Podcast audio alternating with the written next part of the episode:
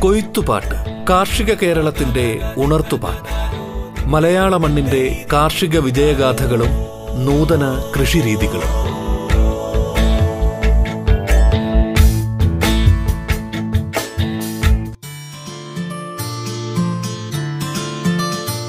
കൃഷി കേവലം ഒരു തൊഴിൽ എന്നതിനുമപ്പുറം ഒരു ജീവിത ശൈലിയും സംസ്കാരവുമാണ്. നമ്മുടെ കാർഷിക രീതികളും കൃഷി സംബന്ധമായ അറിവുകളും മികച്ച കർഷകരുടെ അനുഭവങ്ങളും നവീന കൃഷിരീതികളും എല്ലാം പങ്കുവയ്ക്കുന്ന റേഡിയോ കേരളയുടെ പരിപാടിയാണ് കൊയ്ത്തുപാട്ട്. ഓണം കാർഷിക സംസ്കൃതിയുടെ അടയാളമാണ്. വിളവെടുപ്പുത്സവത്തിന്റെ തുടക്കമാണ് ഓണമെന്ന് ചരിത്രകാരന്മാർ അടയാളപ്പെടുത്തുന്നു. ഇല്ലായ്മകളും വല്ലായ്മകളും നിറഞ്ഞ വറുതിക്കാലം കഴിഞ്ഞ് സമൃദ്ധിയുടെയും സന്തോഷത്തിന്റെയും നന്മ നിറയുന്ന ഓണനാളിൽ വേറിട്ട ഒരു കാർഷിക പദ്ധതിയെക്കുറിച്ചാണ് റേഡിയോ കേരളയുടെ കൊയ്ത്തുപാട്ടിലൂടെ നമ്മൾ കേൾക്കുന്നത്.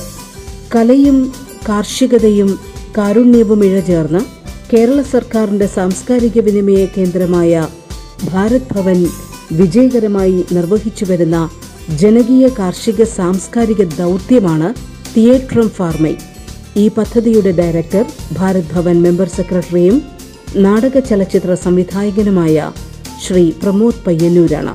കൃഷിയുമായി ബന്ധപ്പെട്ട നാട്ടറിവുകളും ഇന്ത്യയിലെ കാർഷിക കലാരൂപങ്ങളും നാടകവും ഒരുമിക്കുന്ന പദ്ധതിയാണിത്.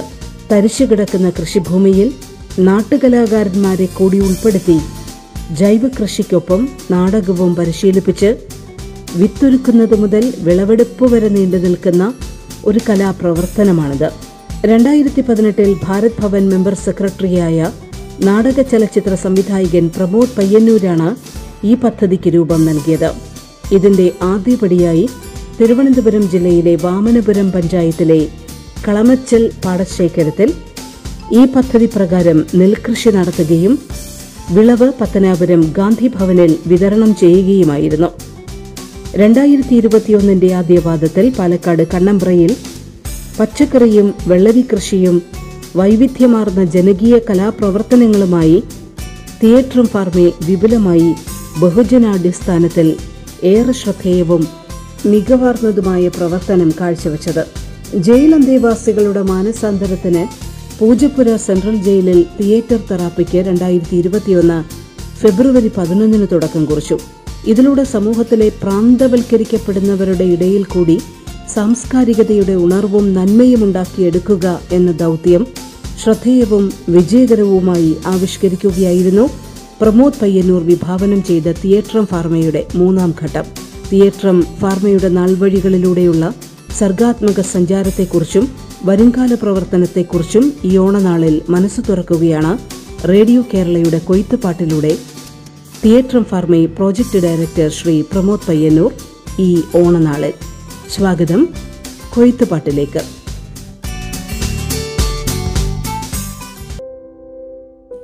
സമഭാവനയുടെ പുരാവൃത്ത സ്മൃതികളുമായി വീണ്ടും നമ്മളിലേക്ക് ഓണം എത്തുകയാണ്.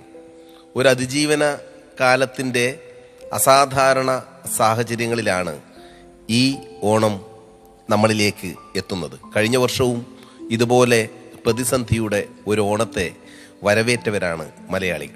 എന്നും മലയാളികൾ എന്ന് പറയുമ്പോൾ നമ്മൾ പുതിയ കാലത്തെ പുരോഗമന ചിന്തകളെ ഒക്കെ നെഞ്ചേറ്റുന്നവരും അതിനെ മുൻകൂട്ടി കണ്ട് വരവേൽക്കുന്നവരും ആണ്. അതുകൊണ്ട് തന്നെ ആയിരിക്കാം കേരളം ഇത്രമാത്രം ഈ ഓണം എന്ന സങ്കല്പത്തെ തങ്ങളുടെ ഹൃദയത്തിലേക്ക് ഏറ്റുവാങ്ങുകയും തലമുറകളായി അത് പൂർവാധികം ഭംഗിയോടെ അനുഷ്ഠിച്ച് വരുന്നതും. ഓണത്തെക്കുറിച്ച് പറയുമ്പോൾ വൈലോപ്പിള്ളി ശ്രീധരമേനോന്റെ കവിത നമുക്കൊരിക്കലും മറക്കാൻ കഴിയില്ല. ഓണപ്പാട്ടുകാർ എന്ന് പറയുന്ന കവിതയിൽ കേരളത്തിന്റെ ബഹുസ്വരതയും അതിന്റെ ജനകീയ ബോധത്തിന്റെ ആഴവുമൊക്കെ ഇങ്ങനെ പരന്ന് പന്തലിച്ച് പച്ചച്ചണിഞ്ഞ് നിൽപ്പുണ്ട് എന്നുള്ളതാണ് സത്യം. പല വേഷത്തിൽ പല ദേശത്തിൽ പല പല ഭാഷയിൽ നമ്മൾ കത്തിപ്പൂ. പാരിതിലാദിയിൽ ഉദയം കൊണ്ടു പൊലിഞ്ഞൊരു പൊന്നോണത്തിൻ ചരിതം. ഞങ്ങളുടെ പാട്ടിന് കൂട്ടുകുടന്തുടി കിണ്ണം തമ്പുരു ഓടക്കുഴലും എന്ന് പറഞ്ഞ കവിയുടെ മധുര മനോഹരമായിട്ടുള്ള കാവ്യാക്ഷരങ്ങളിൽ നിറഞ്ഞു നിൽപ്പുണ്ട് ഓണം. ഓണം ഓരോ കാലത്തും ഓരോ മലയാളിയുടെയും ഗൃഹാതുര സ്മൃതികളെ സ്പർശിക്കുന്നതാണ് എന്നതിനൊപ്പം തന്നെ അത് കൂട്ടായ്മയുടെ സ്നേഹവാത്സല്യങ്ങളുടെ ഗാർഹിക അന്തരീക്ഷങ്ങളുടെ നമുക്കറിയാം. കൂടുമ്പോൾ ഇമ്പമുള്ളതാണ് കുടുംബം. ഈ കുടുംബത്തിന്റെ ആകെ സത്തയായ ആകത്തുകയായ സ്നേഹം എന്ന് പറയുന്ന എല്ലാവരും ഒത്തുചേർന്ന് സമമായി എല്ലാ കാര്യങ്ങളും പങ്കിട്ട് സ്നേഹത്തോടെ സഹിഷ്ണുതയോടെ നന്മയോടെ പെരുമാറുന്ന ഒരു നല്ല കാലമാണ് ഓണക്കാലം. ഈ ഓണക്കാലം നമ്മളെ മാവേലി എന്ന് പറയുന്ന പുരാവൃത്ത സങ്കല്പത്തിലേക്ക് ഓർമ്മപ്പെടുത്തുമ്പോൾ തന്നെ മാവേലിയുടെ സഹനവും അതിനുശേഷം തന്റെ പ്രജകളെ കാണാൻ വേണ്ടിയിട്ട് പ്രിയപ്പെട്ട പ്രജകളെ കാണാൻ വേണ്ടിയിട്ട് മഹാബലി എത്തുകയും ഒക്കെ ചെയ്യുന്ന ഓണത്തിന്റെ പുരാവൃത്തം എത്ര മനോഹരമാണ്. നമ്മുടെ വടക്കൻ മലബാറിലൊക്കെ ഞാൻ പയ്യന്നൂരിലുള്ള ഒരു ഒരാളാണ്. നാട്ടിൻ പ്രദേശത്തിന്റെ ഒരുപാട് ഊർജം നമ്മൾക്ക് വല്ലാതെ നമ്മളെ ഇപ്പം തെയ്യങ്ങളിലായാലും പാടത്തിന്റെ കരയിലുള്ള സംസ്കൃതിയായാലും അതുപോലെ തന്നെ കാർഷിക ജീവിതവും അതുപോലെ തന്നെ തെയ്യാട്ടങ്ങളും മറ്റ് പുരാവൃത്തങ്ങളും ഉത്സവാഘോഷങ്ങളും ഒക്കെ നിറഞ്ഞു നിൽക്കുന്ന ഗ്രാമീണ പ്രദേശത്തിന്റെ നന്മയിൽ ഓണം എത്രമാത്രം വലിയ വസന്തങ്ങളെയാണ് സൃഷ്ടിച്ചത്. നമ്മളിങ്ങനെ കടന്നു വന്ന ഓരോ വഴികളിലും തുമ്പപ്പൂക്കളിലും നമ്മളിപ്പോൾ പറയാറുണ്ടല്ലോ എന്തൊക്കെയോ പൂക്കൾ പലയിടങ്ങളിൽ വളരുന്നുണ്ട്. ഓർക്കിഡുകളും ആന്തൂറിയങ്ങളും ഒക്കെ എവിടേക്കോ തഴച്ചു വളരുന്നതിനിടയിൽ കഥയറിയാതെ വിടരുന്ന തുമ്പപ്പൂക്കളുണ്ട്. ആ തുമ്പപ്പൂക്കളുടെ വെണ്മ അതിന്റെ നന്മ പരിശുദ്ധി അതൊക്കെയാണ് നാട്ടിൻപുറത്തിന്റെ ഗ്രാമീണതയുടെ സത്യസന്ധതയും സ്നേഹവും നന്മയും ഒക്കെ. അപ്പം ഓണം എന്ന് പറഞ്ഞാൽ നമുക്ക് എപ്പോഴും ഓണത്തിനെക്കുറിച്ച് പറയുമ്പോഴൊക്കെ ഇങ്ങനെ ഒരുപാട് കാര്യങ്ങൾ പറയേണ്ടി വരും. അത്രമാത്രം അതിന് നിറവുണ്ട്. ഓണത്തിന്റെ സമയത്തൊക്കെ ഈ കുട്ടികളും മറ്റാൾക്കാരുമൊക്കെ ഊഞ്ഞാലാടുന്നതും അതുപോലെ തന്നെ ഈ പൂക്കളമിടുന്നതും ഇന്നതുപോലെ തന്നെ ഏറ്റവും പ്രധാനപ്പെട്ട കാര്യമാണ് ഓണത്തിന് മുൻപേ വരുന്ന നിറ എന്ന് പറയുന്ന കാര്യം. പാടം ഇങ്ങനെ പച്ചച്ചണിഞ്ഞ് നിൽക്കുന്ന ഒരു ഒരു കാലത്ത് അതിൽ കതിരിട്ടിട്ട് ആ കതിരിൽ നിന്ന് കതിര് പറിച്ചെടുത്തിട്ട് എല്ലാ വീടുകളിലും തങ്ങളുടെ ഐശ്വര്യത്തിന് വേണ്ടിയിട്ട് കാർഷിക സംസ്കൃതിയുടെ നന്മയെ ഗൃഹങ്ങളിലേക്ക് വരവേൽക്കുന്നതിന് വേണ്ടിയിട്ട് ഈ കതിരുകൾ വീടിന്റെ കട്ടിലേക്കും അതുപോലെ തന്നെ പ്ലാവിലും മാവിലും ഒക്കെ കെട്ടിയിടുന്ന ഒരു പതിവുണ്ടായിരുന്നു. എന്റെ അമ്മയുടെ അച്ഛൻ ഇതിന്റെ കാര്യങ്ങൾ ചെയ്യുന്ന ഒരു ഒരു കൃഷി നടത്തുകയും അതിനെ സ്നേഹിക്കുകയും ഒക്കെ ചെയ്യുന്ന കണ്ണോത്ത് കണ്ണനച്ചൻ എന്ന് പറയുന്ന അച്ചാച്ചന്റെ കൂടെ ഇത്തരം കാര്യങ്ങൾക്ക് ഇത്തരം അനുഷ്ഠാനങ്ങൾക്ക് വേണ്ടിയിട്ട് അദ്ദേഹം പ്രായമായപ്പോൾ കൂടെ പോയ ഒരാൾ എന്നുള്ള രീതിയിൽ അതിന്റെ ആ നിറവ് കാർഷിക സംസ്കൃതി മറ്റുള്ളവരുടെ ഇടയിലേക്ക് ഈ നിറയോലങ്ങൾ എത്തുകയും അതിന്റെ സന്തോഷവും ഗ്രാമീണ ജനതയുടെ ആർപ്പുവിളിയുമൊക്കെ എത്രമാത്രം മധുരമനോഹരമായിരുന്നു എന്ന് ഇപ്പോൾ ഇങ്ങനെ തിരിഞ്ഞ് ആലോചിക്കുമ്പോൾ നമുക്ക് തോന്നും. അപ്പോൾ അതുമാത്രമല്ല ഇതിന് കഴിഞ്ഞിട്ട് പുത്തരി പോലുള്ള കാര്യങ്ങൾ. പുതിയ അരി ഉണ്ടാക്കിയിട്ട് അതിനെ കൊണ്ട് അത് അവിലാക്കി ഇടിച്ച് അതിൽ ശർക്കരയും അതുപോലെ തന്നെ തേനും പഴവും കൽക്കണ്ടവും ഒക്കെ ചേർത്ത് വെച്ചിട്ട് മുന്തിരിയൊക്കെ ചേർത്ത് വെച്ചിട്ട് ആക്രാണം എന്നാണ് നമ്മൾ പറയുക അതിനെ അത് ഉരുട്ടി വെച്ചിട്ട് അത് പൂജാമുറിയിൽ വെച്ച് കുറച്ച് കഴിഞ്ഞതിന് ശേഷം കുട്ടികൾക്ക് തരുന്ന ഒരു ഒരു മനോഹരമായ ഒരു വല- വല്ലാത്ത സ്വാദുള്ള ആക്രാണങ്ങൾ. അതിലിങ്ങനെ ഈ ഈ ഇങ്ങനെ ചെറുതായിട്ട് ഇങ്ങനെ അരിഞ്ഞ് ഇടും. അപ്പോൾ ഇതൊക്കെ കഴിഞ്ഞിട്ടാണ് ഈ നിറയും പുത്തരിയും കഴിഞ്ഞതിന് ശേഷമാണ് ഓണത്തിന്റെ വരവ്. ഓണക്കാലത്ത് ഈ പൂക്കളം മായ്ക്കാൻ വേണ്ടിയിട്ട് ചെറിയ കുഞ്ഞി തെയ്യങ്ങൾ വരാറുണ്ട്. ഓണത്താർ എന്നാണ് നമ്മളതിനെ വിളിക്കാറ്. ഈ ഓണത്താർ വരുമ്പോൾ മാവേലി നാടുവാണിയിടും കാലം മനുഷ്യരെല്ലാവരും ഒന്നുപോലെ എന്ന് പറയുന്ന പാട്ട് ചെണ്ട കൊട്ടി പാടി അതിൽ ഈ കുഞ്ഞ് ചെറിയ കുട്ടികളാണത് കെട്ടുക. അവർ ഈ അവർ ഈ നമ്മുടെ നമ്മളിടുന്ന പൂക്കളത്തിന്റെ ചുറ്റും ആടി ഒടുവിൽ ആ പൂക്കളം മായ്ച്ചിട്ടാണ് കടന്നു പോവുക. മഹാബലി ജനങ്ങളെ കാണുവാൻ വരുന്നു എന്നുള്ള മിത്താണ് പുരാവൃത്തമാണ് ഇതിന്റെ മുന്നിൽ പ്രവർത്തിക്കുന്നത്. അതിനുശേഷം വീട്ടിലെ ആൾക്കാർ നെല്ലോ അരിയോ ഒക്കെ ഈ ചുമലിൽ കെട്ടിയ തുണിയിൽ ഈ കൂടെ വരുന്ന പാട്ടുപാടുന്ന ആൾ ഏറ്റുവാങ്ങുകയും അങ്ങനെ സന്തോഷത്തോടുകൂടി വീട് വീടാനന്തരം പോവുകയും ചെയ്യുന്ന ഒരു സംസ്കാരം ഇപ്പോഴും വടക്കൻ മലബാറിലുണ്ട്.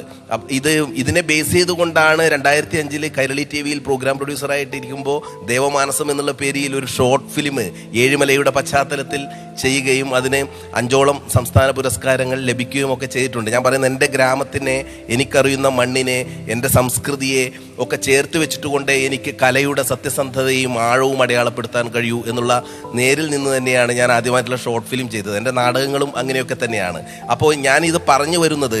ഇപ്പോൾ ഈ നാടകത്തിലൂടെ പരീക്ഷണ നാടകത്തിലൂടെ ക്യാമ്പസ് തിയേറ്ററിലൂടെ അന്വേഷണാത്മക നാടകവേദിയിലൂടെ സാഹിത്യ രൂപങ്ങളുടെ നാടക രൂപീകരണത്തിലൂടെയൊക്കെ ഒരു സംവിധായകൻ എന്നുള്ള രീതിയിൽ അതിന്റെ നാടകരചിത പാഠങ്ങൾ ഒരുക്കുകയും അതിന് രംഗഭാഷകൾ ഒരുക്കുകയും ചെയ്ത് കടന്നു വന്ന ഒരാൾ. പിന്നീട് ദൃശ്യമാധ്യമ രംഗത്ത് പതിനെട്ട് വർഷത്തോളം പ്രവർത്തിച്ച ഒരാൾ എന്നുള്ള രീതിയിൽ അതിനുശേഷമാണ് സിനിമ ചെയ്ത് സിനിമയ്ക്ക് ശേഷമാണ് ഞാൻ ഈ നമ്മുടെ ഭാരത് ഭവൻ എന്ന് പറയുന്ന കേരള സർക്കാരിന്റെ സാംസ്കാരിക വിനിമയ കേന്ദ്രത്തിൽ വരുന്നത്. തീർച്ചയായും പൊതുസമൂഹത്തിന് കലയും സംസ്കാരവും എങ്ങനെ ഉപകരിക്കും എന്നുള്ള രീതിയിലുള്ള അന്വേഷണവും പ്രവർത്തനവും അതിനെ ജനകീയമായ രീതിയിൽ പുരോഗമനപരമായിട്ടുള്ള കാഴ്ചപ്പാടോടുകൂടി കാണുകയും ജനങ്ങൾക്കിടയിലേക്ക് നിന്നുകൊണ്ട് എങ്ങനെ ഇതിനെ പുതിയ പുതിയ രീതിയിലേക്ക് എല്ലാ ജനങ്ങളിലേക്കും ഇത് എത്തിക്കുവാൻ വേണ്ടിയിട്ട് സാധ്യമാകും. പുതുതലമുറ എങ്ങനെ ഇതിലേക്ക് ആകർഷിക്കാമെന്നൊക്കെയുള്ള ചിന്തയാണ് സത്യത്തിൽ ഭാരത് ഭവന്റെ പ്രവർത്തനങ്ങളിൽ പല രീതിയിലായിട്ട് മുന്നോട്ട് കൊണ്ടുപോയിട്ടുള്ളത്. അതിന്റെ ഒരു ഭാഗമാണ് അത് അവിടെ നിൽക്കുമ്പോൾ ഒരു നാടകകാരൻ എന്നുള്ള രീതിയിൽ ഒരു ദൃശ്യ ദൃശ്യമാധ്യമ പ്രവർത്തകൻ എന്നുള്ള രീതിയിൽ സാംസ്കാരിക രംഗത്ത് പുരോഗമനേച്ഛയോട് കൂടിയിട്ട് അത്തരം പ്രത്യയശാസ്ത്രബോധത്തോടെ പ്രവർത്തിക്കുന്ന ഒരാൾ എന്നുള്ള രീതിയിലാണ് നമ്മൾ തിയേറ്റർ ഫാർമേ എന്ന് പറയുന്ന പദ്ധതിക്ക് രൂപം കൊടുക്കുന്നത്. സത്യത്തിൽ എനിക്ക് തോന്നിയത് നമ്മളിങ്ങനെ ഒരുപാട് പിന്നെ കലാരൂപങ്ങൾ വലിയ വലിയ സ്റ്റേജുകളിൽ വലിയ വേദികളിൽ മെഗാ ഇവന്റുകളായും വേദികളിലുമൊക്കെ വളരെ മനോഹരമായിട്ട് ചെയ്തു പോകുന്നുണ്ട്.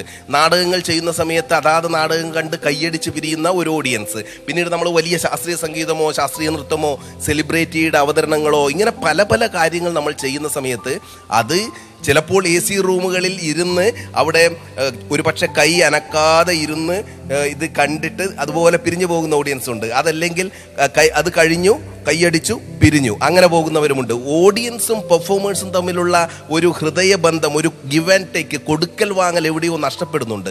ഈ കൊടുക്കൽ വാങ്ങലുകൾ ഉണ്ടാകുമ്പോൾ മാത്രമേ നമുക്ക് കലയെ ജനകീയമാക്കിയിട്ട് നിർത്താൻ വേണ്ടിയിട്ട് കഴിയുള്ളൂ. കലയെ എന്നും ജനകീയമാക്കിയവർ. ബർത്തോട്ട് ബ്രത്ത് തന്നെ പറഞ്ഞ നിങ്ങൾക്കറിയാം. ജനങ്ങളിൽ നിന്ന് പഠിച്ചത് ജനങ്ങളെ പഠിപ്പിക്കുക. അത് ഏറ്റവും ലളിതവും പുതുമയാർന്ന രീതിയിലും പഠിപ്പിക്കുക. അങ്ങനെ പുതിയ തലമുറകളിലേക്ക് കലയുടെ സംസ്കൃതിയെ എത്തിക്കുമ്പോഴാണ് കല ജനകീയമാകുന്നത്. കൊയ്ത്തുപാട്ട് ഇടവേളയ്ക്ക് ശേഷം തുടരും.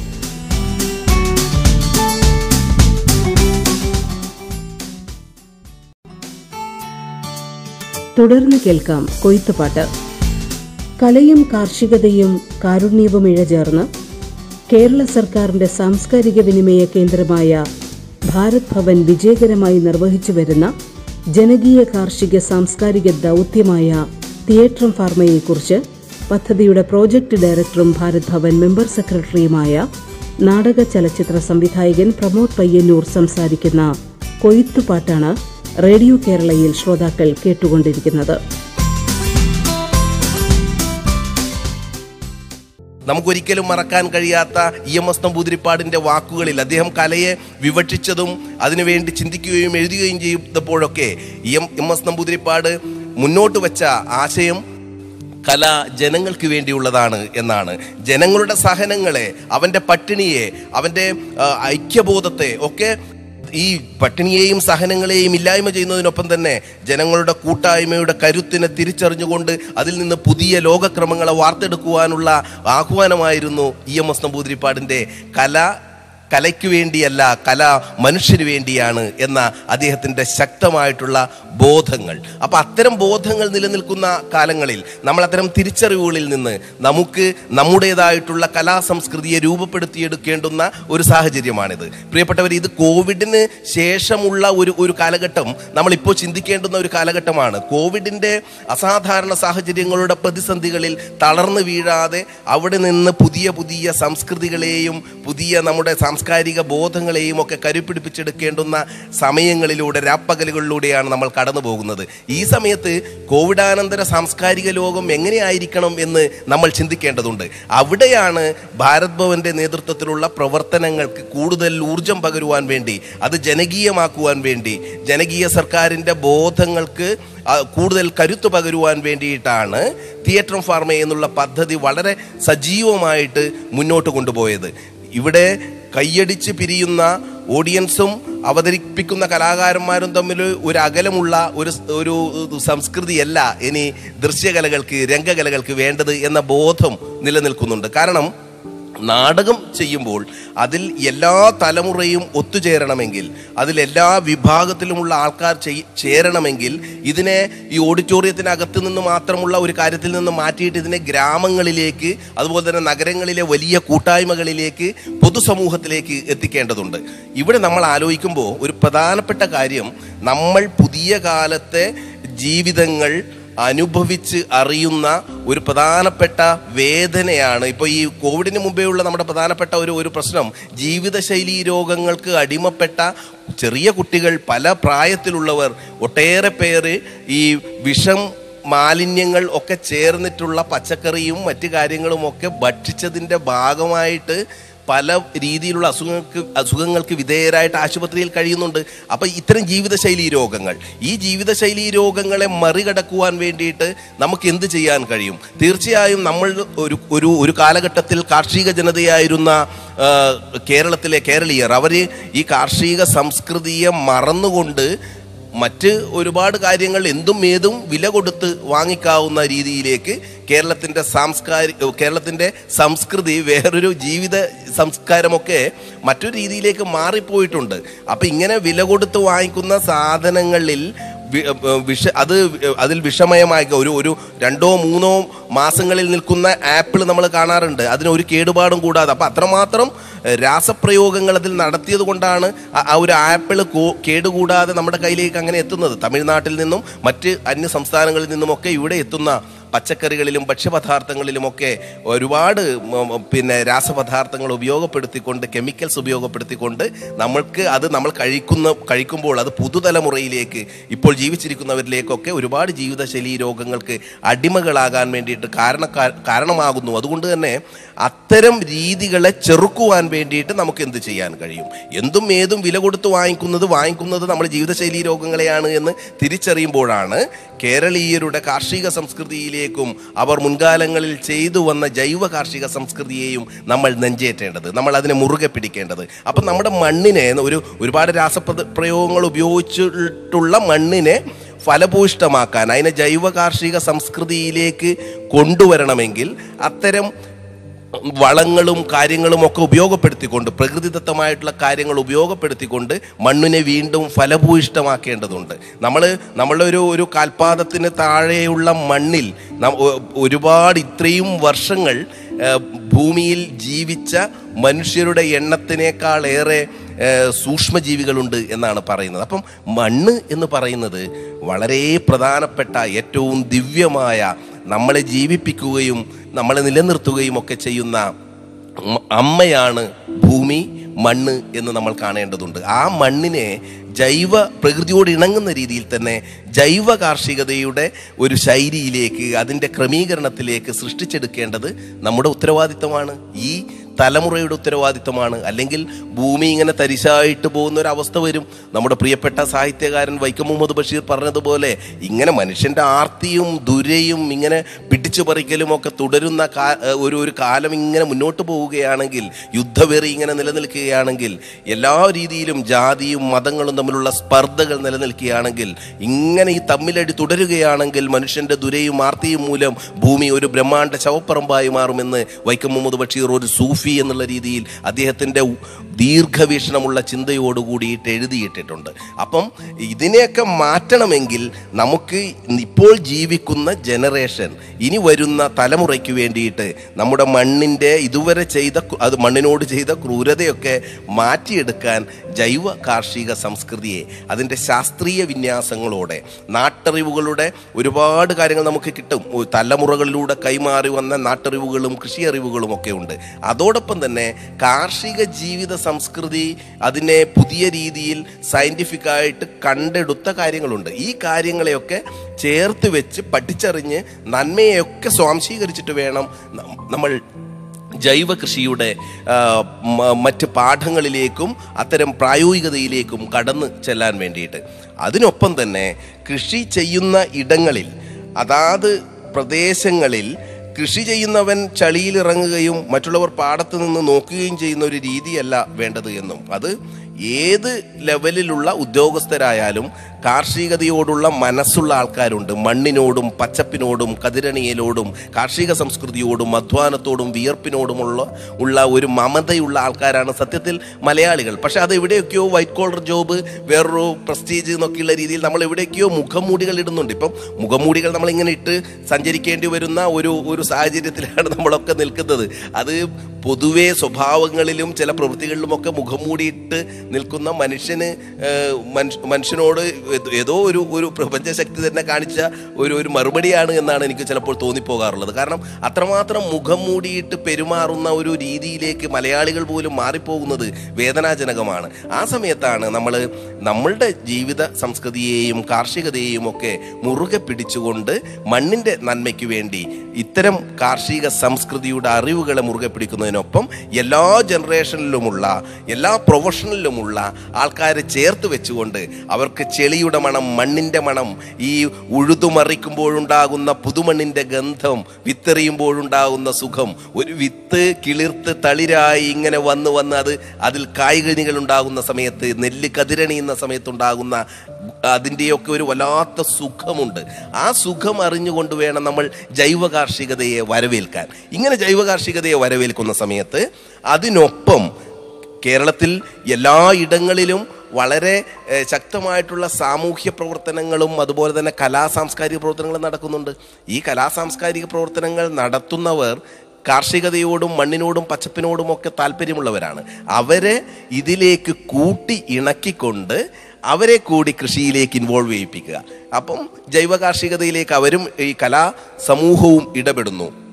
വിദ്യാർത്ഥികൾ ഇടപെടുന്നു ടെക്കീസ് ഇടപെടുന്നു ഡോക്ടേഴ്സ് എൻജിനീയേഴ്സ് സയന്റിസ്റ്റ് എന്ന് വേണ്ട ബിസിനസ്സുകാർ ഇങ്ങനെ പല താല്പര്യമുള്ള ആൾക്കാരൊക്കെ ഒരു ഒരു ഒരു ഒരു പ്രദേശത്തിന്റെ കൂട്ടായ്മയിലേക്ക് കൃഷിയിലേക്ക് ഇറങ്ങുന്നതിനൊപ്പം തന്നെ വൈകുന്നേരങ്ങളിൽ അവിടെ നാടക പരിശീലനം നടക്കുന്നു. നാടക പരിശീലനം എന്ന് പറഞ്ഞാൽ വെറുതെ ഒരു നാടകം കൊണ്ടുവച്ചിട്ട് ചെയ്തിട്ട് കാര്യമില്ല. അതിനെ പുതിയ കാലത്ത് അഡ്രസ്സ് ചെയ്യുവാനുള്ള രംഗഭാഷ ഉണ്ടായിരിക്കണം എങ്കിലേ പുതിയ തലമുറ അതിലേക്ക് വരികയുള്ളൂ. അങ്ങനെ അത്തരം രംഗഭാഷകൾ ക്രിയേറ്റ് ചെയ്യുമ്പോൾ നമുക്ക് അതിലൊരു കാർ എന്താണ് കാർഷിക സംസ്കൃതിയുടെയും ജൈവ കാർഷികതയുടെയും ഇനി അങ്ങോട്ട് വരാനുള്ള ഭക്ഷ്യസുരക്ഷയുടെയും പ്രാധാന്യമെന്ന് ബോധ്യപ്പെടുത്തുന്ന പ്രമേയം അതിലുണ്ടായിരിക്കണം. അതിനെ അങ്ങനെ ചേർത്ത് വെച്ചുകൊണ്ട് നാടകവും കൃഷിയും ഇഴ ചേർത്തുകൊണ്ട് കൃഷിയിൽ ഇറങ്ങുന്നവർ നാടകത്തിലേക്കും നാടകത്തിലുള്ളവർ കൃഷിയിലേക്കും ഇറങ്ങുന്ന സമൂഹത്തിന്റെ നാനാ തുറകളിലുമുള്ളവർ കൃഷിയിലേക്കും കലയിലേക്കും ഇറങ്ങുന്ന ഒരു കൂട്ടായ്മയുടെ കരുത്താണ് സത്യത്തിൽ തിയേറ്റർ ഓഫ് ഫാർമേ തിയേറ്ററും ഫാർമയെക്കുറിച്ച് പദ്ധതിയുടെ പ്രോജക്ട് ഡയറക്ടറും ഭാരത് ഭവൻ മെമ്പർ സെക്രട്ടറിയുമായ നാടക ചലച്ചിത്ര സംവിധായകൻ പ്രമോദ് പയ്യന്നൂർ സംസാരിച്ച കൊയ്ത്തുപാട്ടിന്റെ ഇന്നത്തെ അധ്യായം ഇവിടെ പൂർണമാകുന്നു. നമസ്കാരം.